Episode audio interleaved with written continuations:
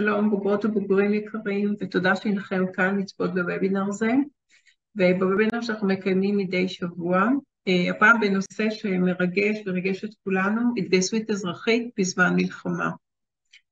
אה, ראשית, אנחנו מבקשים אה, להביע את תנחומינו למשפחות הנופלים והנרצחים. אנחנו מתפללים לשלום הפצועים, ואנחנו מייחלים לשובם הביתה של כל החטופים והנעדרים כולם. אה, תודה לדוברים היקרים שלנו שנענו לבקשה שלנו לקחת חלק בוובינר זה. לפרופסור מירב רוט, פסיכואנליטיקאית, מומחית לשכול ואובדן, ומובילות המערך הטיפולי מאז ה-7 באוקטובר, בוגרת הפקולטה למדעי החברה והפקולטה למדעי הרוח באוניברסיטת תל אביב. פרופסור שגית מור, בת קיבוץ כפר עזה, פרופסור בפקולטה למשפטים באוניברסיטת חיפה בוגרת הפקולטה למשפטים באוניברסיטת תל אביב. עדי אתון לפידות, מנכ"לית קרן משפחת שעשוע, בוגרת הפקולטה לאומנויות באוניברסיטת תל אביב. רון שרף, ממייסדי ומובילי אחים לנשק, בוגר הפקולטה להנדסה באוניברסיטת תל אביב. ותודה למנחת הפאנל, פרופסור גלית יובל, פרופסור בבית הספר לפסיכולוגיה ובית הספר סגול למדעי המוח, בוגרת הפקולטה למדעי החברה באוניברסיטת תל אביב. תודה רבה לכם. אני מבקשת להודות לכל מי שנרתם כבר ליוזמות של אוניברסיטת תל אביב וארגון הבוגרות והבוגרים של האוניברסיטה שאני עומדת בראשו, ולכל מי שירתם או תירתם. תודה רבה. אה, אנחנו כאן בצוות ארגון הבוגרים, יותר מתמיד כאן בשבילכם, אז אנא אל תהססו לפנות אלינו. ועתה בבקשה, גלית. תודה רבה, סיגלית, אה, תודה רבה לרון, למירב, לשגיא, לעדי, שאתם אה, הצטרפתם אלינו והסכמתם לחלוק איתנו את הפעילות שלכם בשבועות האחרונים. אה, ערב טוב לכולם, תודה שהצטרפתם אלינו. אנחנו נמצאים באחת התקופות הקשות ביותר שידענו, גם כמדינה, כאזרחים, כבני אדם. כולנו מסתובבים עם תחושה של מועקה כבדה, עצב ותחושת אי ודאות. ואם יש דבר אחד שמייצר נחמה ותקווה בתקופה הזאת, זה באמת ההתנדבות האזרחית, המסיבית, המרשימה, האפקטיבית שאנחנו אה, עדים לה מה... כמעט מהשעה הראשונה של המלחמה. אה, והערב יש לנו את ההזדמנות לשמוע את המובילים של כמה מהיוזמות האלה. אה, נשמע איך היוזמה נולדה, אה, כשכולנו עדיין בשוק, מנסים לעכל אה, מה קרה לנו כבר ביום הראשון של המלחמה. באיזה אופן היא פעלה, מה היו האתגרים, מה היו ההצלחות. ואיך הם רואים את המערך שהקימו ממשיך בטווח הבינוני ואולי אפילו הארוך. Uh, הקהל שהצטרף אלינו מוזמן לכתוב שאלות ב-Q&A ואנחנו נקדיש את uh, סוף המפגש או אולי אפילו ככה תוך כדי לענות על כמה שאלות שיעלו משם. אז uh, השאלה הראשונה שהייתי רוצה ככה להפנות לכולכם זה ככה לשתף אותנו באיך הכל התחיל, ממש ברגע שהבנתם שאתם יכולים להביא את הכישורים, את המשאבים, או את הידע שיש לכם על מנת להעניק סיוע לאזרחים שזקוקים לעזרה. אה, ואני רוצה להתחיל איתך רון, רון הוא כאמור ממובילי אה, ארגון המחאה אחים לנשק שהפך בן לילה, או אולי אפילו להגיד בן בוקר, לאחד מארגוני הסיוע האזרחי הרב פעלים והאפקטיביים אה, ביותר. אבל לפני שאנחנו מגיעים לחמ"ל האזרחי, רון, אני הייתם צריכים לקבל החלטה אחת לפני זה, וזו החלטה לקרוא למילואימניקים להתגייס, ואני אשמח ככה שתשתף אותנו ברגעים האלה שהייתם צריכים לקבל את ההחלטה, ומה קרה באותו בוקר, בשעות הראשונות. אז שלום לכולם, כבוד להיות בפאנל עם כל כך הרבה פרופסוריות כמובן.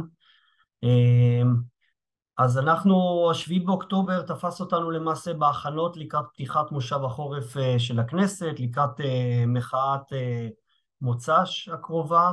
אני אישית הייתי עוד בחו"ל, חזרנו כולנו מחופשות, והתעוררנו בבוקר, אמ, ראינו את הוואטסאפים של ההתחלה של האזעקות, ומיד, ברגע שראיתי את הטנדר החמוש בשדרות, בערך בשש, רבע לשבע, הבנתי שמשהו, ראיתי סרטון של זה כמובן, הבנתי, ש... הבנתי שמשהו מאוד חריג קורה, התכנסנו מיד בזום, והחלטנו שאנחנו עוצרים את המחאה, אה, וכמובן את כל אי התנדבות ואי התייצבות מיידית, וכבר בדקה לשמונה הוצאנו הודעה שאומרת ללא, ללא היסוס, כולם מתייצבים להגנת המדינה ומיד. אה, למעשה, רק לצורך התייחסות, דובר צה"ל הוציא רק בשמונה ושש דקות את ההודעה הראשונה. אה, וכבר בדקה לשמונה היה בכל התקשורת הקריאה מאחים לנשק לכל, אה, לכולם למעשה, לחזור מיד להתנדבות, כולם להתייצב ביחידות, ולמעשה כך היה. כן, ובעצם אתה בעצמך התגייסת למילואים? כן, אני, אני גם, ברגע שנחתתי, נסעתי ליחידה והייתי במילואים שלושה שבועות אה, בעוטף. Mm-hmm. רק כמה נקודות באותו יום, ואז אני אעביר, אבל כבר ברבע לתשע קראנו לכל הפעילים שלא התגייסו לצבא להגיע למיקסר בתל אביב. כבר ב-11 בבוקר התארגן פעילות שנקראת פותחים את הבית. ב-11.42 כבר היו 1,500 משפחות שהתנדבו לקלוט את האנשים.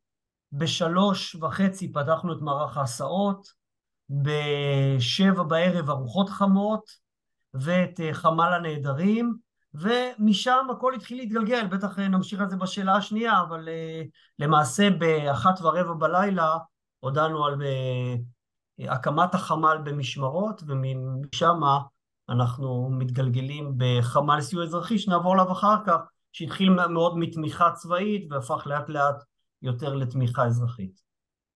כן, נכון. אה, אז באמת אני אשמח לעבור עכשיו אלייך, מירב, ככה במקביל לזה שחמ"ל אזרחי מוקם במיקסר בתל אביב, אז את גם כבר בשעות הראשונות של המלחמה מנסה להבין איפה את ככה יכולה, אולי מה את יכולה לעשות. אה, תוכלי ככה לספר לנו על השעות האלה אצלך באמת? כן, בטח. קודם כל, אני, אני, כמה שאני יודעת את זה, אני שומעת אותך המון והעיניים שלי נמלאות בדמעות. זה כל כך מרגש אותי שאתה אומר, אני לא זוכרת את השעה, אבל את ה-1500 אנשים שכבר התייצבו. הדבר הזה שאנחנו רואים שקורה פה, ואנחנו מכירים אותו עוד קודם המחאה, אבל הדבר שקורה מאז שפרצה המלחמה הוא באמת מעורר השתאות ויופי גדול ותודה גדולה. אה, אז אני, אני את, את שבת עברתי אה, כמו... אה, רובנו במעקב אה, דרוך מאוד אחרי ההתרחשויות אה, ובעצם אני נכנסת לפעולה בראשון כששני דברים קורים במקביל. אחד זה שהבת שלי שהיא נטע רוט שהיא שחקנית בת 22 אני שואלת אותה איפה את? והיא אומרת בדרך לים המלח. אמרתי מה זאת אומרת? היא אמרה כשאלתי בפייסבוק איפה הילדים הכי צריכים אותי. היא דמות אהובה מסדרת ילדים מלבד בבית ואמרו לי שבים המלח אז אני בדרך לשם. אז אמרתי לה טוב תשאלי אותם אולי צריך שאני אגיע לתת הנחיות או לסייע. אה, ובמקביל יצרתי קשר עם מישהי שאחראית על מטפלים בדרום ושאלתי אותה אם היא רוצה שאני אעשה בערב ההוצאה למטפלים בדרום. ובעצם בין שש לשבע וחצי מאות מטפלים עלו על זום וקיבלו עשר, עשרה קווים מנחים להתערבות אה, סביב האירוע הזה שתהרגי אותי אני לא יודעת מתי כתבתי אותם. זאת אומרת זה התרחש באיזה אה, אינסטינקט מאוד אה, אוטומטי מאוד חזק של היערכות כזאת מאוד מרוכזת. ולמחרת נסעתי באמת ל- לים המלח וחשבתי שאני אבוא לאיזשהו זמן של הנחיה והקמה של, של הצוות מטפלים, היו במקום כבר 40 מתנדבים והקמנו מערך אה, טיפול שעובד עם ההנחיות האלה ו, אה, ועם ההנהגה ועם אה, צוות בשורה מרה לבשר למשפחות הנרצחים ועם הנחיה של מעגלי מטפלים והיא מעגל טיפולי לכל קבוצה, זה, זה כל קיבוץ בארי, לא כל, אבל מרבית קיבוץ בארי נמצא שם, mm-hmm. זה כשמונה מאות איש, שמונה מאות איש, אז, uh, אז לכל קבוצה, כולל קבוצה למטפלות הזרות, לזקנים, לתינוקות, אז לכל קבוצה שיהיה מערך טיפולי. אז זה היה, ז, זאת הייתה הפעולה כן. הראשונה, המקדימה. ובאמת ככה שאלה, פסיכולוגים באמת אה, אמורים לעזור לאנשים במצוקה, אבל במקרה הזה מדובר במצוקה אה, חסרת תקדים, שפסיכולוגים לא פוגשים בקליניקה באופן אה, שוטף. מה בכישורים, בידע שיש לך, ככה אפשר לך, באמת, כמו שאת אומרת, לרשום את עשרת ההנחיות האלה, שאולי בסוף גם קצת נשמע מהם, ככה כבר באותו יום. אני חושבת שהכל כנראה הכין אותי לדבר הזה, אני לא יודעת איפה להתחיל, מזה שאני דור שני לשואה וכנראה כל חיי אני מתכוננת לרגע הזה, מזה שאני אחות שכולה, אני מלווה כעשרים שנה הורים שכולים לילדים קטנים שהם איבדו במשמרת שלהם, זאת אומרת אה, שיושרו באוטו או שטבעו בצימר, כל באמת האסונות הכי, שכול טראומטי, מה שאנחנו קוראים שכול טראומטי, זה דבר שאני עושה, ואני פסיכואנליטיקאית שעוסקת בשכול גם כחוקרת אז אה, ובאוניברסיטת תל אביב כשהייתי, אה, כשעמדתי בראש התוכנית לפסיכותרפיה פסיכואנליטית באוניברסיטת תל אביב עד, עד יוני האחרון הקמנו את הקליניקה לכולם שזו קליניקה שעובדת עם עשר אוכלוסיות קצה של מדינת ישראל, מעגל הזנות, הומלסים, אה, אז, אז גם עבודה עם מצבי קצה הייתה איזו מיומנות שכבר עסקתי בה והנחיתי במטפלים, אז אני חושבת שהכל יחד התכנס לרגע הזה. כן, וואו, מדהים. אמ, אני אשמח לעבור אלייך, שגית. אה, שגית היא כאמור אה, בת קיבוץ כפר עזה, קיבוץ קטן, אינטימי, 300 אה, בתי אב, רבים מחבריו נרצחו, 18 בני קיבוץ נחטפו, הם כיום בעזה. ההורים של שגית עדיין חיים בקיבוץ, הם ניצלו ופונו למלון שפיים. שגית, תוכלי קצת לספר על, ה... על היום יומיים הראשונים שלך, איך באמת ככה לצד הדאגה העצומה ו... ואבל, ככה אתם מקימים את המערך סיוע שלכם, גיוס תרומות? אמ, כן, קודם כל תודה רבה על הפאנל וגם אה, למשתתפים האחרים. התהליכים האלה היו במקביל ואני ככה אומרת הרבה פעמים, כששומעים אותי שמעת על זה, אני אומרת צר עולמי ורחב עולמי כעולם כפר עזה. אה, כל הדברים האלה קרו במקביל, כל אחד אה, במקום שלו. אני קמתי כמו אקדמאית טובה בשבע בבוקר ביום שבת כדי לכתוב מאמר. בשבע ועשרה הבן שלי שואל את האחיות שלי בתל אביב, מה איתם? מה קורה אצלכם? אה, ככה אנחנו, אני מתחילה להבין שהשבת הזאת לאט לאט, או מהר מהר, שהשבת הזאת כבר תיראה אחרת לגמרי. אנחנו מבינים שזה אירוע בקנה מידה אחר, אבל לא מסוגלים או מסוגלות לדמיין על מה בעצם אה, מדובר. מתחילות להגיע הודעות מהקיבוץ, קודם כל בטלוויזיה, רואים שיורים בעוטף, שאת הטנדר הידוע עם המחבלים, ככה הסרטון הראשון שהגיע לכולם. הגיעו הודעות על, אה, לת, לתקשורת, על בארי, על אה, נחל עוז, על נתיב העשרה, על כפר עזה לא כל כך שמעו, אבל אנחנו מקבלים מחברים הודעות שהמצב לא טוב גם, אה, גם שם. אמ, אני כבר לא גרה בקיבוץ 30 שנה, אבל אה, הקיבוץ הוא חלק ממני, אה, תמיד שאלה מתחילה ב... אני במקור מכפר עזה, אמ, ובאמת התקשורת, זאת, זה, זה פשוט אימה, זאת אומרת, זה אי אפשר להאמין, אי אפשר להבין את ההפקרה, את הבגידה, את האין צבא, את האין מדינה. זה משמונה בבוקר מרגישים ככה, ב-11 אבא שלי מודיע שהצבא אה, תכף מגיע ואנחנו חושבות שתוך שעתיים שלוש הכל ייגמר וממש לא. קרבות בכפר עזה נמשכו עד יום רביעי בערב, אה, המקום האחרון, והפינויים נמשכו עד יום ראשון אחרי צהריים. אה, הודעות הגיעו מאוחר כי לקח זמן להבין מה קרה לכל האנשים. אמ, וזהו, אה, בעשר בבוקר בעצם מודיעים שהנרצח, על הנרצח האזרח הראשון אה, ששמו הותר לפרסום מהעוטף, זה היה אופיר ליבשטיין, ראש המועצה שלנו, וחבר כפר עזה. אז אנחנו מבינות ומבינים ש, שקורים דברים אה, חמורים, אנחנו שומעים על אנשים שנהרגו, על הרבה מנותקי קשר, כל התקשורת ככה עם אנשים נעשית בצורה מאוד מבולגנת, אנחנו בהלם מאוד גדול. ואז אה, הזמן עובר, אני צופה בטלוויזיה, רועדת, לא נושמת. אה, בתשע בערב, בדיוק אמרתי קודם שהלכתי לקרוא את הקבוצות וואטסאפ, מתי זה קרה?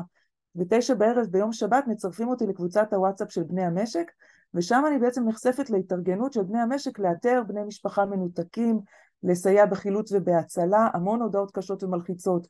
יורים עלינו, זה פצוע, יש פה מחבלים, אה, יש פה זה, אין מנותקי קשר, מה קורה עם מנותקי הקשר? המון אנשים מנותקי קשר, שדרך אגב אחר כך יצאו בחיים, אבל אנחנו כבר חשבנו שלא נראה אותם, אנשים שמשש בבוקר ביום שבת עד הפינוי אחרי שלושים שעות או שלושים וארבע שעות ביום ראשון, אה, לא יודעים מה קורה איתם. אה, והלחימה בקיבוץ נמשכת, ואנחנו מבינים שהמצב ממש חמור, ובאמת אחד הדברים המדהימים היה שקבוצת הוואטסאפ של בני המשק הפכה להיות מקור לחילוץ והצלה של אנשים, ואחר כך גם לדיווח על מי ניצל.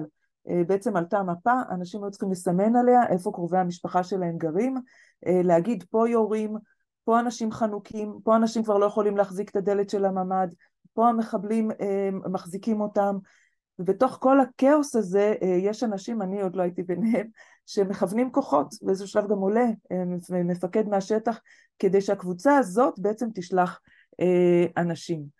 באיזשהו שלב אנחנו מבינים שגם את מי שחולץ אין שום מידע עליו, מישהי מהקיבוץ אה, עוזבת קיבוץ, מייצרת את קובץ אה, גוגל שכולם יעדכנו מי חולץ. אה, אני הבנתי באיזשהו שלב שאני, ש, שאני בעצם הודיעה שההורים שלי יצאו משם, אין אף בן אדם שמתכלל את זה, ו, והקבוצה הזאת הולכת ומתגבשת, נהיית מאוד חזקה, עם איזה רוח כזאת, גם מאוד חזקה של עזרה ורצון לסייע. אה, אנחנו גם באמצע, מתנהל ביום ראשון בבוקר קמפיין תקשורתי לדבר עם כתבים בטלוויזיה ברדיו, להעביר שהקיבוץ עדיין בקרבות, שכלום לא נגמר, שיעלו את כפר עזה על סדר היום. אה, ומיום שני בבוקר מתחילות התארגנויות חדשות. מתחילות התארגנויות של תרומת כספים, של גיוס כספים, של להכין טפסים, של לרכז את כל התרומות, וגם אני חושבת שאפשר לראות כבר מיום ראשון, אם מדברים על ההתגייסות האזרחית, ההתגייסות של שפיים. ההתגייסות של קיבוץ שפיים הייתה מדהימה בקנה מידה שאי אפשר באמת אה, לתאר, פשוט התגייסות מוחלטת, כי, כי צריך גם להבין שגם התחילו לזרום מלא תרומות, מלא רעיונות, מלא דברים, וכל ההנהגה לא בתפקוד. כל ההנהגה לא בתפקוד או כי בעצמה הייתה בממ"ד 30 שעות גם אם לא ירו עליה, או שאיבדו, איבדו אה, ילדים, נכדים, אין, אין שדרת הנהגה שהיא צריכה, הרבה מהם התאפסו על עצמם מאוד מהר ברמה של יום-יומיים, אבל בהתחלה התחושה הייתה שבני המשק הם ממש המשאב מאוד משמעותי בחיזוק של הקיבוץ. אה, זהו, אני יכולה להמשיך עוד על גיוס הכספים, אפשר גם אחר כך, על התהליכים. אז אה, נכון, אז באמת ככה את אומרת שהתארגנות הייתה בעיקר לכיוון של גיוס תרומות, ואנחנו תכף אה, נשמע על זה יותר, אה, ואני באמת אעבור עכשיו ככה לעדי, עדי המנכ"לית של הקרן הפילנטרופית של משפחת שעשוע, ואולי באמת נשמע ממך ככה, בהינתן הפעילויות של הקרן בשגרה, פתאום אנחנו נכנסים למצב חדש, איך קיבלתם מתי ואיך קיבלתם את ההחלטה, מה, מה אתם עושים עם הקרן? אה, אז קודם כל, היי, נעים מאוד, ובאמת אה, כיף להיות פה, ואני חושבת שאחד הדברים המשמעותיים, אנחנו גם שומעים את זה על המקומות אה, של המפונים, זה התחושה של להיות חלק מקהילה, אז גם הקהילה של בוגרי אוניברסיטת תל אביב זאת קהילה מבחינתי, ואני תמיד שמחה להיות ולעקוב.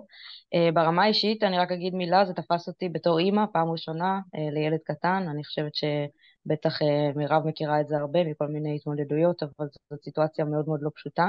אה, היכולת והרצון להגן על מישהו שהוא לא אתה, אה, וההבנה שיש לך אחריות במעגלים נוספים, שאני מבינה שיש המון אנשים ואזרחים שחווים את זה.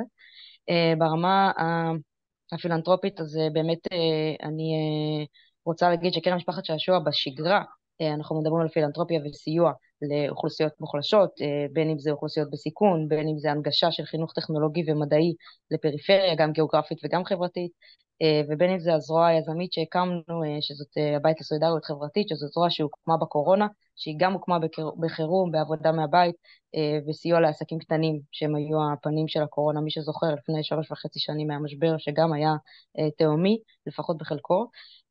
ואני חושבת שהיום הקרן, אם אנחנו מדברים על יום שבת, אז כנראה שביום שני, אחרי שנפגשתי עם הבורד שלי, אז אנחנו כבר קיבלנו החלטה שבחירום הקרן תתמוך בשני נושאים. נושא סליחה על הרעש. נושא אחד זה הגיל הרך, אה, מגיל לידה עד שש יש אה, באמת אוכלוסייה רבה של נפגעים, גם זה אה, באמת באזור העוטף, גם זה בכלל, אם אנחנו מסתכלים על כל האזרחים במדינת ישראל, אני חושבת שבאזור העוטף יש רמה מאוד גבוהה של פגיעות, אז אנחנו כן החלטנו בקרן לבנות תוכנית שיקומית לטווח הארוך לגיל הרך, כמובן בשותפות ובקשר עם קרנות ותיקות יותר שעוסקות בגיל הרך, כמו למשל קרן רש"י שאנחנו בקשר איתן, קרן ליר, אה, יד הנדיב ועוד כמה קרנות של האקדמיה, גם דרך פרקטיקות בארץ ובחו"ל. אה, זה תחום שלצערי הוא בחירום גם לפני השיחה הזאת ולפני המלחמה, אה, וצריך לתת שם איזשהו מענה, ואני כן רוצה להגיד שהמענה הזה, בנוסף להתגייסות האזרחית המדהימה שקורית כרגע, הוא יצטרך לקרות עוד כמה חודשים, כשלצערי לא כולם עדיין יהיו כאן איתנו. בהיבט של ההתגייסות האזרחית, פילנטרופיה מחו"ל, אה, קצת שהאבק ישקע, אנחנו נוכל אה, לבנות אה, תוכנית משותפת. הנושא השני שהוא כן כבר מיידי וכן כבר הכספים חולקו, מעבר כמובן לפילנטרופיה שוטפת וכללית ותמיכה בבתי חולים ובדברים שאני בטוחה שחלקכם יודעים שגם עכשיו במצב חירום, אז החלק השני הוא באמת עסקים קטנים, שפה אני כן רוצה להגיד שיש לנו פרופסיה, כבר שלוש וחצי שנים אנחנו תומכים בעסקים קטנים וגם אנחנו ידענו איך לתמוך בחירום. אז אנחנו הקמנו מערך שהוא בנוי משלושה חלקים, ואני אפרט על זה נראה לי בחלק של העשייה תכף, אבל בהחלט יש פילנטרופיה לשאלתך. כן. אמ, בסדר, אז נראה, אנחנו בעצם ככה, אתם מעבירים, אני מניחה, את השבוע הראשון בעיקר בעשייה, בלי לחשוב יותר מדי, אה, עובדים, עובדים, עובדים. אמ, ובאיזשהו רגע אני מניחה שיש לכם אולי איזה שנייה פתאום לחשוב ולראות מה, מה קרה, מה, מה נוצר. אז אולי ככה תספרו מה, מה באמת ראיתם, מה נבנה, אם זה כמו שהתכוונתם, אולי אה, דברים היו צריכים להשתנות, אה, הצלחתם להשיג את מה שרציתם להשיג, ככה מה, מה באמת המערך הזה נתן. אה, אז רון באמת אולי ככה תספר על החמ"ל האזרחי בכל התחומים הרבים ש, שהוא התחיל להתעסק בהם ואיך זה התקדם. אוקיי, okay, אז למעשה החמ"ל האזרחי וכל הרשת התנדבות הזאת היא באה לענות על אה, צורך כפול. אה, מצד אחד באמת כמות אדירה של פליטים בתוך ישראל, של אנשים המומים, של, של צורך אדיר באנשים שיצאו עם, ה, עם הפיג'מה, יחפים. אה, כמות אדירה. ומצד שני, את הזכרת את זה קצת בפתיחה, המועקה שאנחנו מסתובבים איתה מאז, והיינו בימים הראשונים, ההלם, אנשים פשוט לא יכלו לעשות שום דבר אחר חוץ מלצאת ולחפש מה לעשות. והחמ"ל האזרחי נפל בום עם, עם כושר הארגון על, על, על, על, על מענה לצרכים האלה. אמ, למעשה התאפיין בשבוע הראשון החמ"ל האזרחי מספר דברים מיוחדים שיצרו אותו באמת לגודל שהוא הגיע. אחד הראשון זה הפעולות ההירואיות של חמ"ל, נפתח חמ"ל בבית קמה, קדמי, ששם חולצו אלפי אנשים מתוך ממ"דים בשדרות, באופקים, אנשים שממש נתקעו ולא היה איך לחלץ אותם. אז זה היה דבר אחד, לא דברים הירואיים כמו שסיפרה כמובן שגית מכפר עזה, לא הגענו עד לשם, שם היו דברים אה, מדהימים. אבל אנשים ישבו בממ"ד, פחדו לצאת לרחוב, פחדו לפתוח את הדלת. הדבר השני זה שיתוף פעולה ההדוק והחזק עם ההייטק והמערכות הטכנולוגיות שיצרו את החמ"ל נהדרים, שהקימו מערכת של דרישות ומענה, מערכת מאנדיי ביום אחד. זה קסם, אי אפשר להבין בכלל. פעם היו יושבים שלושה חודשים עם צוותי הטמעה, צוותי הטמעה, יושבים. באו בבוקר, בערב עבדה מערכת שנכנס טיקט ויוצא מתנדב וזה נסגר וזה עובד, זה פשוט קסם. הדבר השלישי זה מערך המתנדבים הגדול שהיה פרוס בכל הארץ. אנחנו חיילים כבר נתנו את הצרכים מהשטחי כינוס בצבא, האזרחים מהבית, הכל זרם מיד והכל ניגן, פתאום היה צורך גדול. והרביעי זה גם PR שאנחנו יודעים אה, כבר מהמחאה יודעים לעשות והיינו משופשפים בזה וזה הכל צמח. מתוך זה יצאו אין סוף פעילויות, הדרך שלנו שעבדנו במחאה גם עבדה פה, זה מין עבודה של כל מי שבא עם יוזמה מקבל את הגב, צא לדרך. אה, לא צריך אישורים, יש לך יוזמה, היא חיובית, קח משאבים וצא לדרך, ומשם נולדו מלא פעולות מאוד מאופיינות לכיוון הצבא בהתחלה, ולאט לאט האזרחי, פינויים, ארוחות, אלפי ארוחות, פינויים, אה, סיוע למשפחות אה, שכולות, ציוד רפואי, אה, חילוצים של אה, בעלי חיים, אה, פינויים חקלאיים, עזרה בבריאות הנפש, כיתות כוננות ואין סוף דברים. למעשה היום יש בחמ"ל אזרחי מספר רב של ענפים שפועלים מקבלים דרישות, מקבלים תקציב, יש הרבה תרומות וזה מנגן, אנחנו בונים את התשתית, על זה בטח נענה בשאלה הבאה. כן, אז באמת ארגון מאוד מאוד דינמי, מאוד uh, גמיש, ככה שמאפשר uh, להרבה דברים לקרות ובמגוון מאוד uh, גדול של נושאים. Uh, מירב, איך uh, נראה באמת המערך שהקמתם, המערך לסיוע נפשי שהקמתם במלון בארי והדברים הנוספים שאחרי זה הוקמו בהמשך? כן, וקודם כל אני מקשיבה ואני חושבת שאנחנו כבר שכחנו שכשיש מערך מתפקד אז, אז העולם נראה מאוד מאוד אחרת. ישראל לא מתפקדת כבר כל כך הרבה זמן, אבל הישראלים מתפקדים כל כך יפה כשרק נותנים להם אפשרות, אז זה פשוט להיזכר בזה, זה, זה, יש בזה משהו מנחם. אז בבארי בעצם חמל, חמל, המערך הטיפולי ממשיך גם היום, בעצם לקח בערך שלושה שבועות עכשיו המדינה כבר נכנסת בצורה יותר תשתיתית פנימה ואפשר להחליף את מערך המתנדבים בחוסן, בעמל ומעבר, בתלם, במערכים הקבועים שאני חושבת שזה חשוב אני חושבת שלקיבוצניקים זה יותר נוח בסוף שזה לא יהיה הכל בהתנדבות, הם, הם היו מאוד מאוד מוקירי תודה, אבל אני חושבת שאף אדם לא רוצה שרק ייתנו לו, ושיש משהו במערכים שהם מכירים, של, של העוטף, שצריך להיכנס, אז זה טוב. במקביל, במסגרת, תחת הכיפה של אחים לנשק, יש את המערך של משפחות החטופים ומשפחות השכולות, המערך הטיפולי שנקרא אנליטיקאים מסייעים, שהקמנו, שאני בצוות היגוי שלו, והוא בעצם כל יום זורמות עשרות רבות של פניות, אנחנו צריכים להבין שזה מין פטריה רדיואקטיבית הדבר הזה, כן? פגשתי שכן, אני שואלת הכל בסדר אצלכם? הוא אומר לי כן, אבל במשפט השלישי מסתבר שבן דוד שני של אשתו, הילד שלו ובת זוגו נרצחו. זה משפחה, זאת משפחה שזקוקה לעזרה ממש, כי הילדים שלו הכירו את האנשים האלה מגיל 0 עד גיל 23 אז זה, אנחנו מדברים על עשרות רבות של אלפים של אנשים שבעצם סוג של פגיעה מדרגה ראשונה. אז מגיעות באמת עשרות לפעמים מאות פניות ביום.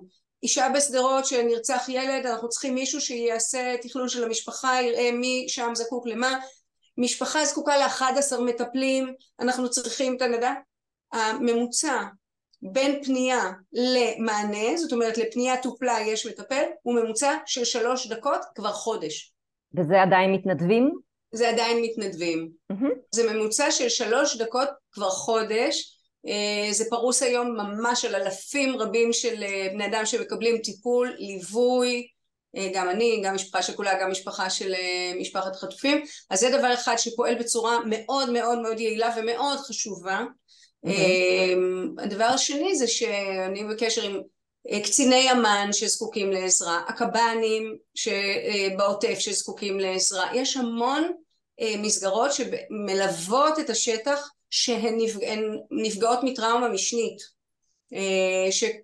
מי שגבו את העדויות במשטרה, הקצינים שהולכים למשפחות החטופים, אלה אנשים שלא ערוכים לשום דבר מזה, הם לא יודעים שום דבר, אין להם רקע טיפולי, הם עוסקים בדיני נפשות הכי רגישים בעולם, אז את כל הדבר הזה אנחנו מחזיקים ומלווים, ו- וגם אנחנו הפסיכואנליטיקאים מלווים את המטפלים בשטח, שגם הם, הרבה מהמטפלים, אנשים יותר ופחות צעירים במקצוע, שאין להם שום הכשרה לדבר הזה, אז יש לנו קבוצות הנחיה וליווי של כולם, כל השבוע, כל הערב יש קבוצת הנחיה שאנחנו מנחים קבוצת מטפלים אחרת. אז יש מערך שהיום פרוס על כל הארץ ובאמת מחזיק אלפים בליווי, כולל החבר'ה של המסיבה, אני גם מלווה את הצוות של חוות מרפא בחוות רונית, זאת אומרת יש לנו אין סוף ידיים מושטות וגם ידיים מושטות מהצד שלנו, ואנחנו מקווים שבהדרגה המדינה תיכנס לתמונה כדי לאפשר, גם הקמנו עוד דבר חשוב, LifeMed, הקמנו קרן ש... אנחנו אוספים תרומות לטיפול לטווח ארוך של שנים כי ברור שהמדינה לא תעמוד במה שאנחנו נצטרך כאן אז אנחנו גם בזה מטפלים כרגע. כן. בסדר, אנחנו באמת ככה תכף נשמע גם ממך בהמשך על המעבר הזה ככה מהתנדבות אולי לאיזשהו סיוע שיותר מגיע מהממשלה, מהמדינה ואיך זה אמור לקרות אולי בהמשך. לפני זה, שגית, אני ככה אשמח לשמוע באמת יותר על המערך שאתם הקמתם, איך הוא הוקם, בעצם כבר באמת, כמו שאת אומרת, בשבוע הראשון, בימים הראשונים, אז... ומה היו המטרות שלו, איך הוא השתנה לאורך הדרך. אז באמת אנחנו ביום שני בבוקר, אנחנו מדברים על אירועים, הכל התחיל, המלחמה התחילה ביום שבת, ביום שני בבוקר קם גם צוות גיוס כספים.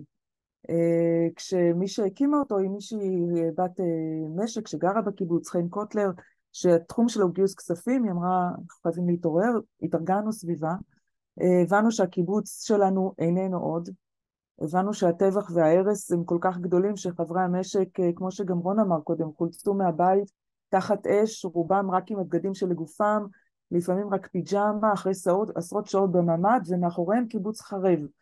אה, זה באמת היה קמפיין של אה, חירום, של הצלה, של תצילו אותנו. אה, התחלנו בלי מטרה מאוד ברורה, אלא פשוט בקריאת עזרה לעולם, תצילו אותנו, תעזרו לנו להציל את כפר עזה, אנחנו צריכים כסף כדי לספק לאנשים צרכים ממש בסיסיים. המהלך הזה התחיל בצורה, זה נהיה באיזשהו שלב, מישהו קרא לזה תמנון רב זרועי.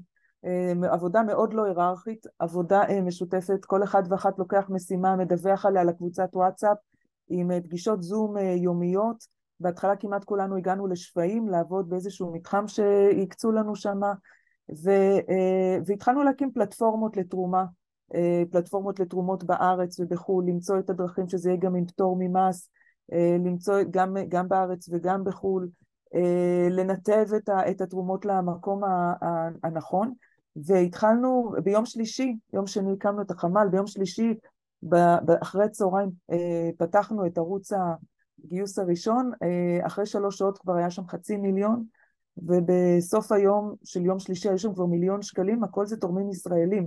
זה עוד לא יצא החוצה, זה סכומים למי שמכיר פילנטרופיה ישראלית, זה מדהים, זה מבטא את כל מה שכולנו רואים בכל המקומות האחרים.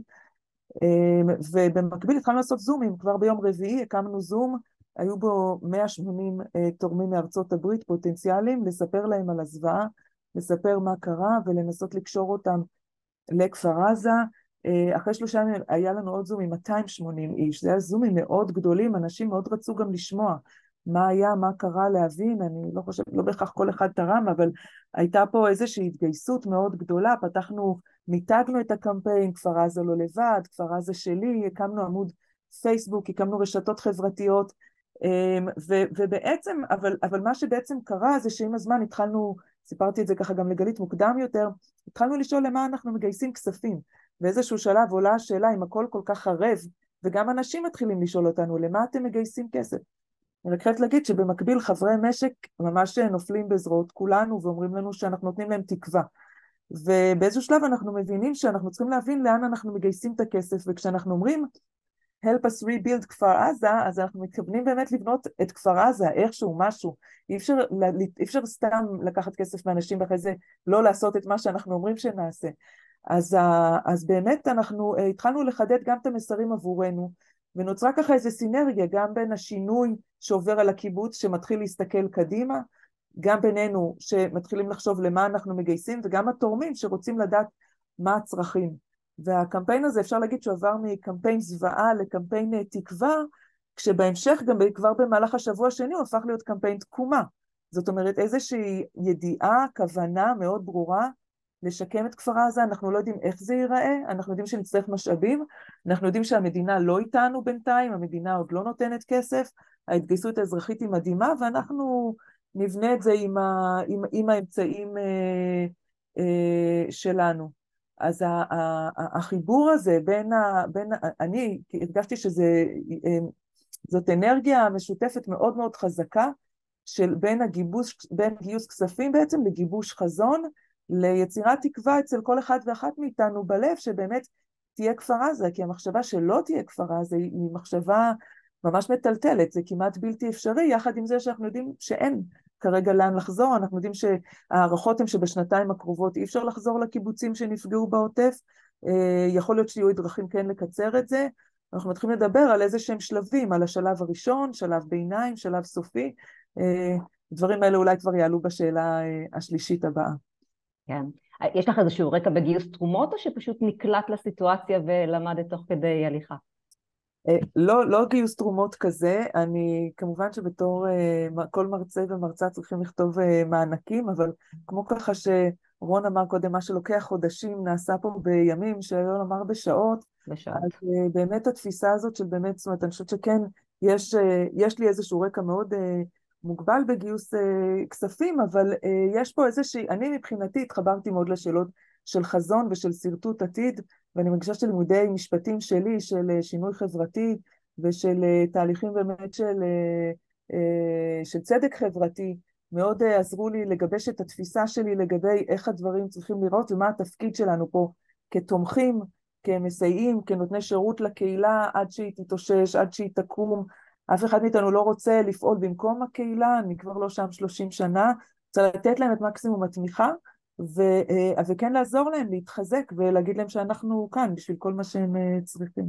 כן, וזה בעצם אפשר כבר בשלב מאוד מאוד מוקדם להתחיל לחשוב ככה קדימה אה, בשלבים מאוד... אני חושבת שבשביל רובנו זה היה הצלה, זה גם שהעשייה ממלאת וגם החשיבה על העתיד מאוד מאוד מחזקת. המחשבה שאנחנו, שיש פה עתיד, אנחנו בונים משהו, אנחנו לא רק בוכים על ההרס, אנחנו גם יכולים לדמיין את עצמנו, נרתמים, מתחברים ו, ומקימים את כפר עזה מחדש, whatever that means. כן. Um, תודה. Uh, עדי, um, אני מניחה שבמקרים uh, שבהם צריכים לקבל את ההחלטה במה תורמים, וככה סיפרת לנו על, על ההחלטות שקיבלתם, אבל גם צריך ככה לראות מסביב מה קורה, איך ככה יודעים, ובאמת, כי בשלב ראשון כולם רוצים לעשות, אבל לוודא שאין כפילויות, לוודא ש... אה, מה, מה קורה אולי במקומות אחרים, לאן אה, מופנים המשאבים, איפה למצוא אולי באמת המקומות שצריך יותר או פחות, איך, איך התמודדתם עם זה? אז קודם כל אני אגיד, אה, לפני שאני אספר קצת מה אנחנו עושים, אני אגיד שעשינו שתי שולחנות עגולים, גם בתחום של הגיל הרך וגם בתחום של עסקים קטנים, עם כל הארגונים הרלוונטיים, בין אם זה בעסקים קטנים עוגן, קרן קורת, כל מיני קרנות פילנטרופיות שהחליטו לתמוך בעסקים בחירום, בגיל הרך זה הקרנות בעיקר שציינתי מקודם, אבל הרעיון בשלב הראשון זה בעיקר לייצר תיאום כדי לשמוע מה כל אחד עושה כרגע. כלומר, איפה המשאבים שלו וגם איך אפשר להנגיש, כי אם אנחנו עסק, אה, אה, ארגון שנותן אה, מענקים, כלומר תרומה לעסק, אבל לא הלוואות, אבל פונים אלינו המון עסקים שמבקשים הלוואות, כי הם צריכים סדר גודל גדול יותר לצורך העניין, אז אנחנו יודעים להנגיש ארגונים אחרים שכן נותנים הלוואות. כלומר, הרעיון הוא כן להתחבר ביחד ולהתאים את, ה, את הצרכים. אני כן אגיד, לפני שאני אצלול לעסקים, שבגיל הרך אנחנו נכון שזה ליום שאחרי ואנחנו בונים תוכנית, אבל כן עשינו איזושהי שותפות אה, משמעותית עכשיו, ממש עם אה, קרן רש"י, עזריאלי ואריסון, של אה, ניידת התפתחותית, כלומר מעין משחקייה שמגיעה למקומות של המפונים, כרגע יש אחת כזאת בים המלח, אה, עם אנשים אה, אה, מתחום של אה, פסיכולוגית שמתמחה בגיל הרך, בהתפתחות הילד, אה, עם אה, קלינאי תקשורת, מרפאות בעיסוק, כלומר אנשים שספציפית יכולים לסייע בעולם הזה של ילדים. אה, וכמובן בשותפות עם משרד הבריאות, ואז מה שבעצם עשינו זה מעין משחקייה כזאת שאותם אה, מפונים יכולים לבקר עם ההורים שלהם ולקבל גם משחק ופנאי וגם איזשהו טיפול והפנייה אם צריך, כי לצערנו יש הרבה החמרות עכשיו להתפתחות הילד ולהמשך טיפול בקהילה ולכן השותפות עם אה, משרד הבריאות. אז זה משהו כרגע למענה החירומי, בלי קשר לתוכנית שאני חושבת שאני מאוד מתחברת גם למה שמירב אמרה, שבסוף כנראה שלא יהיה פה אף אחד עוד מעט וצריך רגע כמו שהתגייסו 1,500 אה, איש, אז צריך לראות שאנחנו מתגייסים לעזור ולעטוף את האנשים האלה ולחבק אותם, אז כן, אנחנו במקרה הזה בחרנו להתמקד ב, בלידה עד 6, ויכול להיות שגם אה, יותר קטן מזה, כלומר ספציפית לידה עד 3, אנחנו עוד בוחנים. אה, לגבי עסקים קטנים, אז שם זה קצת שונה, כי בגלל שאנחנו כבר תומכים בחירום והתחלנו בזה בקורונה, אז אנחנו כבר עכשיו ממש מחלקים מענקים לעסקים, ויש לנו שלושה מנגנונים. מנגנון אחד זה ממש מנגנון שעסקים פונים אלינו אה, עד 40 קילומטר מהרצועה או עד 9 קילומטר אה, בגבול הצפוני אה, ומבקשים סיוע, מענקי החייאה, אנחנו מסוגלים בקפסיטי שלנו לתת לפחות ל-200 עסקים, אני מניחה שזה יותר, מענקי סיוע, מענקי החייאה, הישרדות של בערך עשרת אלפים שקלים, ממש בין אם זה לשלם לספק שלא הצלחתי לשלם לו, או בין אם זה שינוע, או לקחת חומרי גלם, הייתה מישהי שהסטודיו קרמיקה שלה כולו נשרף, אז כמובן שהיא צריכה חומרי גלם עכשיו, והיא יכולה לייצר את העבודה הזאת גם בים המלח או בטבריה, אה, אז אנחנו נותנים אה, מענקים כאלה. המנגנון השני שלנו זה פרויקט שהוא פרויקט סחורות, שבעצם אנחנו קונים סחורות שתקועות, זה גם עולה מאוד חזק במדיה, אתם בטח שומעים על זה, זה יכול להיות גם פירות וירקות, אבל זה יכול להיות גם צעצועים של חנות באשקלון שעומדת כרגע, ואז מה שאנחנו עושים, אנחנו תורמים את זה לאוכלוסיות שלא בטוח הם כלומר, יש את המקומות של המפונים, שאנחנו גם ערים שם על הצרכים ומה שצריך אנחנו תורמים, אבל יש הרבה אוכלוסיות שלצערים שקופות יותר, אה, בין אם זה אה, נשים עכשיו שדיברנו על זה מקודם של אה, שיקום זנות, בין אם זה ילדים חסרי מעמד בדרום תל אביב, כלומר אוכלוסיות שלצערי הרמת סיכון עכשיו גברה, גם בגלל המלחמה, אבל גם בגלל שאף אחד כרגע אין לו את המשאבים להקשיב להם, אז אנחנו נמצאים גם שם. והחלק השלישי זה באמת הנושא הזה של הנגשת ידע לכלל העסקים בארץ, כי המצוקה והחוסר ודאות שדיברנו עליו בהתחלה הוא רלוונטי להכל, בין אם זה הבנק שלא עונה רגע, או המשכנתה שצריך לדחות, או כל מיני שאלות מקצועיות שאנחנו יכולים אה, להנגיש מידע ולסייע להם, יש לנו את האנשים האלה מאחורי המקלדת שעונים על הדברים האלה. ואני חושבת שזה, הנחמה היא הנחמה שבעשייה, כאילו זאת ההזדמנות באמת, אני גם זה אחד הדברים שהכי עוזרים לי עכשיו, אז זו זכות בשבילי לנהל קרן פילנטרופית במלחמה, כי בעצם אנחנו התגייסנו לצוותים, לצוותי חשיבה, וכבר מהיום השני של המלחמה היינו ברצף זומים כל היום כדי להגיד לכם את התוצאות שאני אומרת לכם עכשיו, אז זה באמת אה, נחמה וזכות גדולה בימים האלה. כן, כן, מדהים. האמת היא שגם באמת רואים איך כל היוזמות האלה בסוף משתלבות ומדברות אחת עם השנייה, וככה אה, יכולות אה, לעזור אחד לשני בשטח. אמ, אז אני רוצה ככה באמת לעבור לשלב הבא בעצם של המחשבה קדימה, אז כבר חמישה שבועות כאילו הדברים אה, קורים, ובעצם המדינה בחלק מהמקרים כבר מתחילה אה, להיכנס לתמונה ולתת מענה, אז איך אתם באמת רואים את המערך שנבנה, שבאמת מבוסס בכולו על מתנדבים, אבל ככה צריך להמשיך קדימה, להשתלב עם החלקים אה, ככה יותר רשמיים, מבוססים של המדינה, בטווח הבינוני, בטווח הארוך, אז רון למשל בנוגע לחמ"ל האזרחי, כאילו לאן זה הולך קדימה, איך זה משתלב או לא משתלב נגיד עם הדברים אה, שהמונחים אה, לנשק כאילו מאמין בהם, רוצה לקדם, אה, איך אתם רואים את זה? אז כמובן בתחילת הדרך כשנכנסנו לא הבנו את החור שהמדינה השאירה ומצד שני אנחנו רואים שירות ציבורי מסור אבל ניהול ציבורי וניהול ממשלתי רקוב וקלוקל, כלומר זה, זה פער מאוד גדול ואני אני, בהזדמנות זו רוצה להגיד, אני מעריץ את האנשים שעובדים בשירות הציבורי, שרצים לעזור, ששמה, כי זאת החומה החזקה באמת, אנחנו רואים את זה עכשיו, שהמדינה נכנסת לתמונה. אז זה כמובן, אתם יודעים, אנחנו הספינה הקטנה, פתאום מגיעה נושאת מטוסים ונכנסת ויכולה לעשות דברים uh, הרבה יותר גדולים. אחים לנשק, עוד בהתחלה, עוד בשישי לינואר, יום אחרי uh, הנאום של יריב לוין, שמה לעצמה שתי מטרות, הראשון עצירת ההפיכה וביטול החקיקה, ושתיים um, זה חיזוק הדמוקרטיה לדורות, השארנו את זה בכוונה בתור מטרה עמומה. חמ"ל אזרחי עכשיו השתלב, ככל שנכנסת המדינה אנחנו יוצאים כמובן, אנחנו נבחר מספר פעילויות ארוכות טווח, בעלות השפעה שעונות על המטרה של חיזוק הדמוקרטיה לדורות. תוך כדי זה גם אנחנו בונים ארגון, תכננו לעשות את זה טיפה לפני, המלחמה עיכבה את זה, אנחנו נבנה ארגון שלא מבוסס רק על התנדבות, אלא מבוסס גם על אה, מקבלי שכר, אנשים שיעבדו בדבר הזה של חיזוק הדמוקרטיה לדורות. אני שמח להכיר את עדי, אני בטוח שתהיה אחת המממנות שלנו בעתיד הקרוב. נכון, כמו שאמרנו, הכל משתלב. אמ, איך זה אצלכם מירב? כמות האנשים שזקוקים לעזרה פה היא פשוט אה, שלא יאומן, ובכל זאת מספר המטפלים הוא מוגבל. אה, מה, איך, עוד פעם, גם השילוב עם, עם הרשויות, אה, איך זה נראה אצלכם? אז קודם כל, גם בבריאות הנפש, אנחנו שנים זועקים, זועקים לממשלה שייבשה באמת את כל הבארות, אנחנו מראש באנו בחסר נורא גדול, אה, גירעון אה, גם אה, תקציבי, גם אנושי, בגלל שאם אין מימון אז יש פחות אנשים, אנחנו... ולכן ברור לי שהרבה מאוד ימשיך להסתמך גם על מידה כזאת או אחרת של, אה, של התנדבות או, או יותר נכון של תרומות שאני מאוד מאוד מקווה שיגיעו עוד. חלק ממה שאנחנו עושים עכשיו זה עושים הסברה בעולם אה, בניסיון לגייס תרומות כדי שיהיה לנו אפשרות אה, לתת מענה לכל כך הרבה אנשים שברור שגם אם המדינה תנסה לתפקד יותר טוב יהיה לה מאוד קשה לתת מענה אני אגב לא הזכרתי את אה, שעוד מערך טיפולי שפועל בצורה מאוד רחבה ומאוד טובה שגם הוא אה, מהמשך מהמחאה הזה אין בריאות נפש בלי דמוקרטיה שזה גם מערך מטפלים מאוד מאוד גדול שאני עובדת גם איתו והוא נותן מענה מאוד רחב שבזה באמת איכשהו יצא שהמחאה הכינה קבוצות שלמות שפעלו כבר בשטח כדי לעשות איזה מעשים של תיקון זה נתן להם את ה... מסוע כדי לרתום את הכוחות אה, לטובת המצב הנוכחי. אה, אבל אני אה, באמת צופה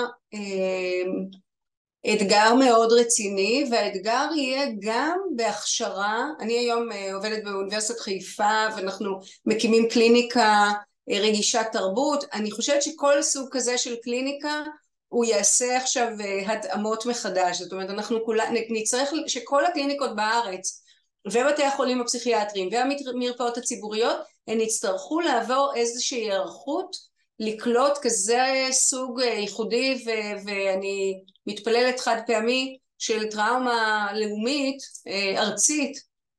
לא לאומית ארצית היא כוללת גם את האזרחים הערבים שבמצוקה מאוד מאוד גדולה היום ואנחנו נצטרך לעשות היערכות מאוד מאוד רצינית גם של הכשרה של המטפלים. בקיצור צפוי לנו עמל, אבל אני רוצה להגיד על מה ששגית אומרת ש, ו, ו, ומה שכולם אמרו שקודם כל להיות זו זכות גדולה להיות בכוחות המתקנים וכל מטפל היום מגויס במלואו כי המעט שאנחנו יכולים זה אחד לצפות, ה, לצפות קדימה ושתיים להושיט יד. אז ובמובן הזה זה באמת מפעים לראות איך כולם רוצים לעשות איזשהו מעשה של תיקון ועל זה אני מאוד בונה גם להמשך אני לא חושבת שהדבר הזה יאבד את התנופה שלו אני חושבת שהוא יישאר כי המצוקה תבקש אותו גם בהמשך. כן, זאת אומרת גם היום את רואה היענות מאוד מאוד גדולה לכל מאוד דבר. מאוד גדולה, עצומה, mm-hmm. עצומה. כן, מדהים, כאילו זה, בלי זה לא נסתדר. שגית, איך אצלכם מסתכלים קדימה? ככה, מה, מה אפשר לראות? כמה רחוק אפשר להסתכל? אז, אז זהו, הקדימה שלנו בינתיים קצת קרוב. קודם כל אני אגיד שאצלנו פחות מש... לפחות בכיוון של, ה, של הגיוס וגם בזירות שבהן אני יותר מצויה, זה פחות שהמדינה נכנסת, המדינה נכנסת לאט, ככה כמו שרון אמר, נושאת מטוסים, לא יודעת, משהו מאוד מאוד איטי, מסורבל, וגם משבר אמון מאוד גדול מול המדינה, אנחנו עדיין לא יודעים, לא יודעים על מה אנחנו יכולים לסמוך שנקבל מהמדינה, אבל מי שחשוב שנכנס זה הקיבוץ, זאת אומרת בני המשק בעצם מחליפים את הקיבוץ, את שורת ההנהגה שנפגעה, ולאט לאט רואים שאנשים לוקחים, לא לאט לאט, זה תלוי באיזה פרספקטיבה, מהר מהר אנשים מתוך הקיבוץ לוקחים תפקידים, ובעצם מתחילים, חוזרים לניהול עצמי כמו, ש, כמו שזה צריך, צריך להיות. אנחנו כצוות גיוס כספים יצרנו מין מכונה משומנת כזאת שלכל אחד ואחת יש את התפקיד שלו ושלה, לי יש זום מחר עם תורמים, גם לפני כמה יומיים היה לי זום עם תורמים מז'נבה, מארצות הברית, מגרמניה, אנחנו עושים זומים לתורמים, יש מי שמחזיקים את הרשתות החברתיות, יש מי שמחזיקים את הקשר השוטף עם תורמים, ועכשיו שהקיבוץ נכנס אז גם יש בעלי תפקידים חדשים, למשל גיוס כספים שיהפוך להיות תפקיד לא מבוסס על התנדבות אלא מבוסס על באמת תפקיד רשמי בקיבוץ. ואני חושבת שהאתגרים הגדולים שלנו הם בעצם, זה חוזר לשלבים האלה של הגיוס, שבעצם צריך, אנשים היום, התורמים הגדולים, רוצים לדעת למה הם תורמים. ואנחנו צריכים לייצר איזושהי אה, תפיסה שאומרת, אנחנו יודעים שזה בשביל זה. בשביל להבין למה אנחנו מתרימים, קודם כל צריך להיות לנו חזון באמת של לאן אנחנו הולכים, וגם חיבור לצרכים מלמטה, מה אנשים צריכים. זאת אומרת, כשאנחנו אומרים, אנחנו רוצים להתרים עכשיו לחינוך או לעסקים קטנים, או, ל, או לרווחה, אנחנו בעצם צריכים להבין מה הצרכים, מה היקף הצרכים, מה, מה המשאבים שיש לאנשים, איזה משאבים אין להם, למה הם עוד זקוקים, ובעצם היינו צריכים לייצר איזושהי מין אה, תפיסה רחבה של מה, מה בעצם העלות של כל הדבר הזה, כשעוד פעם יש גם תורמים ששואלים מה מה שהמדינה תיתן, ואנחנו לא יודעים מה המדינה תיתן, זאת אומרת יש פה קושי אה, לצפות את הדבר הזה ולהבין מה ההיקפים, אנחנו רק יודעים, אם ככה אה, הקשבנו טוב ל, אה, למירב קודם, אנחנו יודעים שההיקפים של הסיוע הנפשי אה, והסיוע האחר הם מאוד מאוד גדולים, ואנחנו יודעים שיש המון חוסר ודאות, בעצם לא ברור לאן הקיבוץ הולך משפעים. ההחלטה או התפיסה הראשונית הייתה שיש את שפעים, וגם שמעתם על זה מקיבוצים אחרים, יש את המקום הראשוני, את ההתארגנות הראשונית, אחר כך יהיה יישוב זמני, אחר כך יהיה יישוב קבע, עולות שאלות איפה היישוב הזמני, כפר עזה מדברים על להקים כמו מין קיבוץ לוויין, שכונה לקיבוץ קיים, מה זה אומר להקים קיבוץ, להקים את כל התשתיות, איך מקימים את התשתיות, זה תהליכי תכנון שלוקחים המון זמן בדרך כלל, ובכלל כבר יש קולות, בואו נחזור לכפר עזה. יש אנשים שאומרים, למה אנחנו צריכים את הקיבוץ ביניים הזה? זה ייראה להרבה מאיתנו אה, מדהים, אבל אנשים אומרים, בואו, יש בתים שאפשר לשפץ, אפשר לשפץ תשתיות, אפשר לבנות שכונה חדשה בכפר עזה, וכבר לחזור לכפר עזה. וכל הדברים האלה יושבים על השולחן, הם נעשים בתוך חוסר ודאות ובתוך זה שגם הרצונות של האנשים משתנים כל הזמן. אנחנו לא שואלים, אני, כאילו אנחנו במובן של אנשי גיוס כספים, זאת אומרת אני מן החוץ, אה, לא שואלת אף אחד אם הוא מתכוון לחזור לקיבוץ, אני ככה, הסיסמה שלי, שלנו, שאנחנו רוצים לייצר את התנאים שכמה שיותר אנשים ירצו לחזור וכל מי שירצה לחזור יוכל לחזור. אה, מבחינתנו ככל שנשרטט את העתיד הזה בצורה יותר בהירה, יותר ברורה, יותר ודאית, יהיו mm-hmm. יותר אנשים שיישענו עליו, וצריך להבין שזה מאוד מורכב לאנשים עכשיו להתחיל חיים במקום אחר. כי כל הרשת הקהילתית, כל המסגרת היא בכפר עזה, להתחיל ל- ל- לקחת דירה, אנשים מציעים דירות ולא מבינים למה אנשים לא לוקחים. הם לא לוקחים כי הם רוצים להיות קרוב לאיפה שהם נמצאים, רוצים להיות קרוב לחברים. חודש אחד זה לא מספיק, כי אחר כך הם יצטרכו לנדוד למקום אחר. זאת אומרת, יש פה המון המון חוסר ודאות אה, מבחינת רצונות, צרכים, יכולות, והתפקיד של הקיבוץ שהוא בעצמו במשבר לייצר את הביטחון הזה ואת החוסן הזה עבור, ה, עבור החברים. אז, אז, אז עוד פעם, החיבור הזה בין גיוס כספים לבין חזון, לבין לאן זה הולך ולאן המדינה הזאת הולכת, איזה תפיסה של מדינה יש לנו ומחכה, איזה תפיסה אזורית של העוטף, איזה תפיסה של מערכות בריאות ורווחה, מדינה יותר סולידרית, יותר שאכפת לה מהתושבים ומהאזרחים. אני מאוד מקווה שכל המהלכים, כל הח... אנחנו שומעים ככה על החזון של כל אחת מהיוזמות, יתרגם באמת למשהו גדול, למשהו חדש וטוב. כן, נכון, למשהו טוב יותר, זה באמת אה, ככה הזדמנות אה, לתיקון. עדי, מה, באמת קורה בהיבט הזה שלכם? זאת אומרת, אה, כרגע יש מחשבות לכוון את הקרן לכיוונים אולי אחרים ממה שהייתה במקור בעקבות המצב? אז קודם כל אני חושבת שברגע שבחרנו את שני התחומים האלה אסטרטגית גם בחירום אז אנחנו כמובן נפעל לאורם וזה ככל הנראה לפחות בשנה הקרובה. אה, בלי קשר לזה, התחומים שאנחנו מדברים עליהם הם לא פחות, אם לא יותר רלוונטיים, בין אם זה אוכלוסיות בסיכון שלצערי רק יגדל המנעד אה, מסיבות כאלה או אחרות, בין אם זה הנגשה של חינוך טכנולוגי ומדעי לפריפריה החברתית והגיאוגרפית, אז על אחת כמה וכמה אנחנו רק רוצים אה, להגביר את העצימות שם, וגם בתחום של העסקים הקטנים.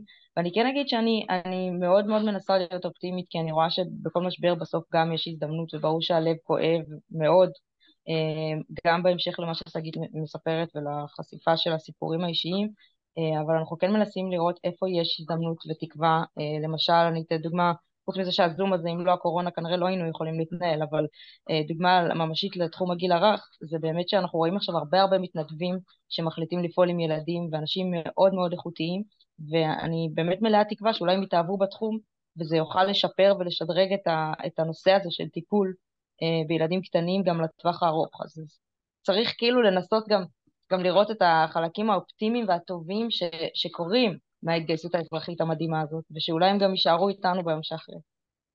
כן. Um, טוב, אז uh, ככה אנחנו באמת uh, לקראת סיום, ככה יש פה איזה שתי שאלות שאולי uh, ככה נענה אותן בקצרה, אחת למירב אחת לרון, אז מירב שאלו ככה באופן ספציפי לגבי הקבוצה של הניצולים שהיו במסיבה בנובה, היו תחת השפעה של סמים פסיכדליים, יש איזושהי גישה או איזושהי חשיבה על איך נעשה הטיפול באוכלוסייה הזאת בהקשר הזה? בטח, בוודאי. אנחנו מכירים, אה, יש חלק מהתחום שלנו עוסק גם ב substance abuse, זאת אומרת באנשים שנכנסים ל... כל מיני מצבים נפשיים בגלל אה, שימוש בחומרים, אז אנחנו יודעים איך הנפש מגיבה על שימוש בחומרים, אה, וחלק אה, מהאנשים למרות השימוש בחומרים בגלל גודל השוק דווקא עברו לתפקוד כמו נורמטיבי. אז זאת אומרת הדיווח הוא מגוון, זה לא שכולם הגיבו אותו דבר בגלל שהם היו תחת חומרים, גם כמובן הם לא היו כולם תחת חומרים וגם לא כולם תחת אותם חומרים, אה, אבל בוודאי, והחוות המרפא השונות הן אה, ייעודיות, זאת אומרת הן עוסקות גם בהחלמה של הגוף, בטיפולים הוליסטיים, אה, בחיבור לטבע, בכל מיני דברים שמיועדים גם להחזיר את המערכת הגוף נפש שהייתה מותקפת גם מראש וגם במהלך הזוועה שהם עברו במרוץ מטווח הזה שמסכנים ניסו להימלט אז, אז, אז הטיפול הוא גם באמת טיפול אחר, הוא טיפול שלוקח את הדבר הזה בחשבון וגם את הנושא של שימוש בחומרים. כן. אמ, ורון, באמת שאלה אה, לך בנוגע לתרומות אה, של אחים לנשק אה, והתרומות של החמ"ל האזרחי. זאת אומרת, בעצם מדובר פה, נכון, על שני אפיקים נפרדים שהם לא מתערבבים אחד עם השני. אמ, בגדול זה גוף אחד שהוא ביחד, יש מספר מעט תורמים של חמ"ל אזרחי שמבקשים להפנות את המשאבים לשיקום בלבד ולא למחאה. Mm-hmm. אז קיים, אה, ההפרדה הזאת היא קיימת. אה, כן. כן. נכון, ומעבר לזה בעצם... ראיתי עוד שם על השאלה, אנחנו למעשה כן. כרגע, אז אני כן רוצה להתייחס, אנחנו כן, כן. למעשה שמים את הוויכוחים ואי הסכמות כרגע במדרון האחורי ועוסקים בלהיכנס מתחת לאלונקה ו... בפעולות שמגבירות את החוסן של ישראל. אבל לצד זה, אנחנו לא, לא מתביישים להגיד, אנחנו לא שוכחים מה היה, ולצד המועקה הנוראית יש גם כעס גדול. מה שקרה פה, מדינת ישראל קמה כדי שדבר כזה לא יקרה. אזרחים הופקרו, לא היה צבא, יש פה מחדל נוראי, מותר להגיד את זה. יהיה זמן לשאול את כל השאלות ולדרוש תשובות, יש ממשלה שלא לוקחת אחריות, שזה דבר מאוד חמור, והזמן הזה מתקרב ויגיע, זה לא סוד. אין פה שאלה בכלל, הממשלה תצטרך לתת את הדין על המחדל הגדול ביותר בתולדותיה. כן, אה, נכון, ועם זאת אני חושבת שזה באמת אה, כרגע באמת תקופה של התגייסות, תקופה שאנחנו באמת רואים אה, את כולם פועלים למען כולם, וזה באמת הזדמנות, כמו שדיברנו, ככה לאיזושהי תקווה לעתיד טוב יותר, לתיקון אה, של החברה שלנו. אמ, טוב, אז אני ככה רוצה באמת לסיים איתך מירב, ככה באמת עם כל הכלים המדהימים ש, שיש לך, כאילו, ואת משתמשת בהם היום כדי באמת להדריך מטפלים, אז ככה אולי תתני גם קצת לנו פה אה, כמה כלים שאנחנו נוכל לקחת איתנו גם אה, מהשיחה הזאת, ואת יודעת, כמו שאנחנו רואים, יש פה הרבה תקווה והרבה אה, נחמה, אבל, אבל אנחנו באמת חיים עכשיו במציאות מאוד מאוד מורכבת וקשה, וככה, מה את ככה יכולה להגיד בהקשר הזה? אז ממש ממש בקצרה, אני, אני אגיד, ש, ו, ויש לי כאן, כל מי שדיבר הוא מדגמן את מה שאני הולכת לדבר עליו, ממש דוגמני בית מעולים.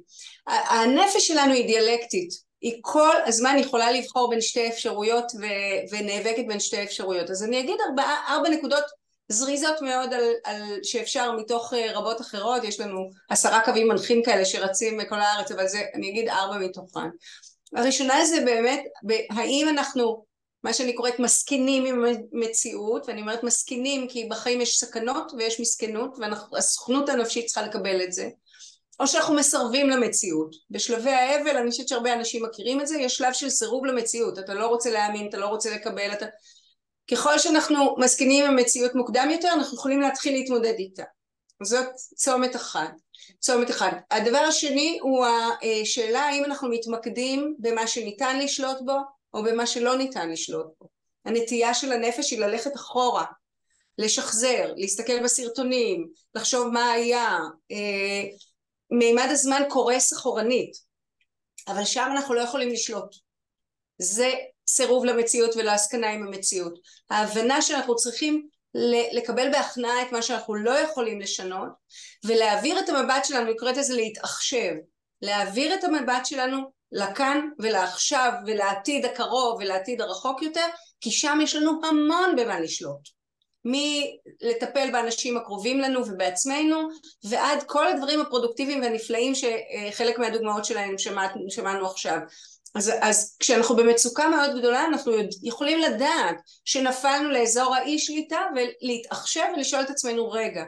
וגם לפעמים לשפוט את הקומקום ולשתות כוס תה זה סוג של להתעחשב ולשלוט במשהו שהוא יותר טוב מאשר לחשוב אחורה ולהשתגע מהאסון הזה שקרה ושאנחנו לא יכולים לשלוט בו. נקודה אה, אה, נוספת זה באמת הכוח להילחם מול הדחף לקרוס. ראיתי את זה ב, הייתי שבועיים ב, בים המלח, אני עדיין בקשר איתם, אבל מלווה אותם מרחוק. בשבועיים הראשונים גרתי עם המפונים. גם יום אחרי הטבח דיברתי עם אדם, הוא הרגיש שהוא לא רוצה לחיות, דיברתי איתו כמה משפטים וניצת אור בעיניו והוא מתחיל לדבר על הכוחות שלו. בגלל משהו שאת עושה בתוך השיחה, אנשים יש להם את האפשרות לקום, יש מה שאנחנו קוראים דחף החיים, יש דחף חיים, אז אנחנו צריכים לדעת את זה על הסובבים אותנו, אם יש מישהו בקריסה, מישהו במצוקה, מישהו בדיכאון, לא להתייאש, לדעת שיש בתוכו גם אה, אה, חייל אחד טוב של אור שמחפש שמישהו יגיד אתה יכול ואני אעזור לך, אני אקח אותך יד ביד ואז או לפנות לטיפול או לעודד לפעילות אה, תומכת וכן הלאה לא להתייאש, לדעת שבכל אדם שאנחנו רואים, גם אם הוא נראה לנו אה, ממש אה, קבור עם האירוע, יש בתוכו חלקים שמחכים שנעזור לו ואנחנו יכולים לעזור לו ולעצמנו. דבר אחרון, מאוד קריטי, אשמה. אשמת הניצולים, אנחנו רואים אותה מקיר לקיר, זה לא משנה אם זה החיילים, הקצינים של אה, משפחות החטופים, האנשים ששרדו את האירוע, ביום השני בים המלח ניגשה אליי ילדה בת תשע ואמרה אני לא יכולה להסתכל לחברות שלי בעיניים כי אצלי במשפחה אף אחד לא מת. זאת אומרת, היא עברה את כל הזוועה, הם היו בממ"ד 26 שעות וירו עליהם ללא הפסקה וירו בכלב שלהם, אבל המשפחה שלה בחיים אז היא מרגישה שהם עשו את אשמת הניצולים וזה דבר ממאיר, אשמת ניצולים היא דבר מסוכן להחלמה שלנו אז אני מציעה לעבור מאשמת ניצולים לחובת הניצולים. מהי חובת הניצולים? לחיות, לתמוך, להרבות טוב, לעשות תיקון. יש לנו המון מה לתקן, חובתנו לתקן. ולתקן הזה, בשביל לתקן אנחנו צריכים לעזוב את אשמת הניצולים לטובת חובת הניצולים ולגייס את כל הכוחות שלנו ביחד כדי להקים את עצמנו על הרגליים כי אין לנו שום אלטרנטיבה לדבר הזה. כן. וואו, נראה לי שזה ככה, אפשר לסיים ככה, באמת, אה, עם כזאת תקווה, כזאת אופטימיות. אה, באמת, אה, הזדמנות מדהימה לפגוש אתכם, לדבר איתכם, לשמוע מה עשיתם, זה באמת נותן ככה הרבה מקור לאופטימיות להמשך. בכלל, אני חושבת שהרבה מאיתנו ככה בשבועות האחרונים פוגשים את ישראל היפה, גם. ואנשים מוכשרים, מדהימים, עם יכולות מדהימות, ידענו את זה, ואנחנו ככה רואים את זה ממש קורה מול העיניים. אה, וככה נראה לי שבנימה באמת אה, אופטימית זאת, אה, אני אודה לכם מאוד, תודה רבה שככה באתם, שיתפתם, סיפרתם, היה מרתק, ככה גם רואים באמת את החיבורים השונים ביניכם, ו, ויש כמובן, אנחנו יודעים עוד המון המון המון יוזמות רבות ואחרות בהרבה מאוד מקומות. אז שוב, תודה רבה לכם, תודה רבה לכל מי שהצטרף אלינו, תודה לסיגלית וארגון הבוגרים, ו... מה שנקרא ימים שקטים, רגועים ורק בשמחות. תודה רבה. תודה רבה. ערב טוב. ערב טוב. תודה רבה.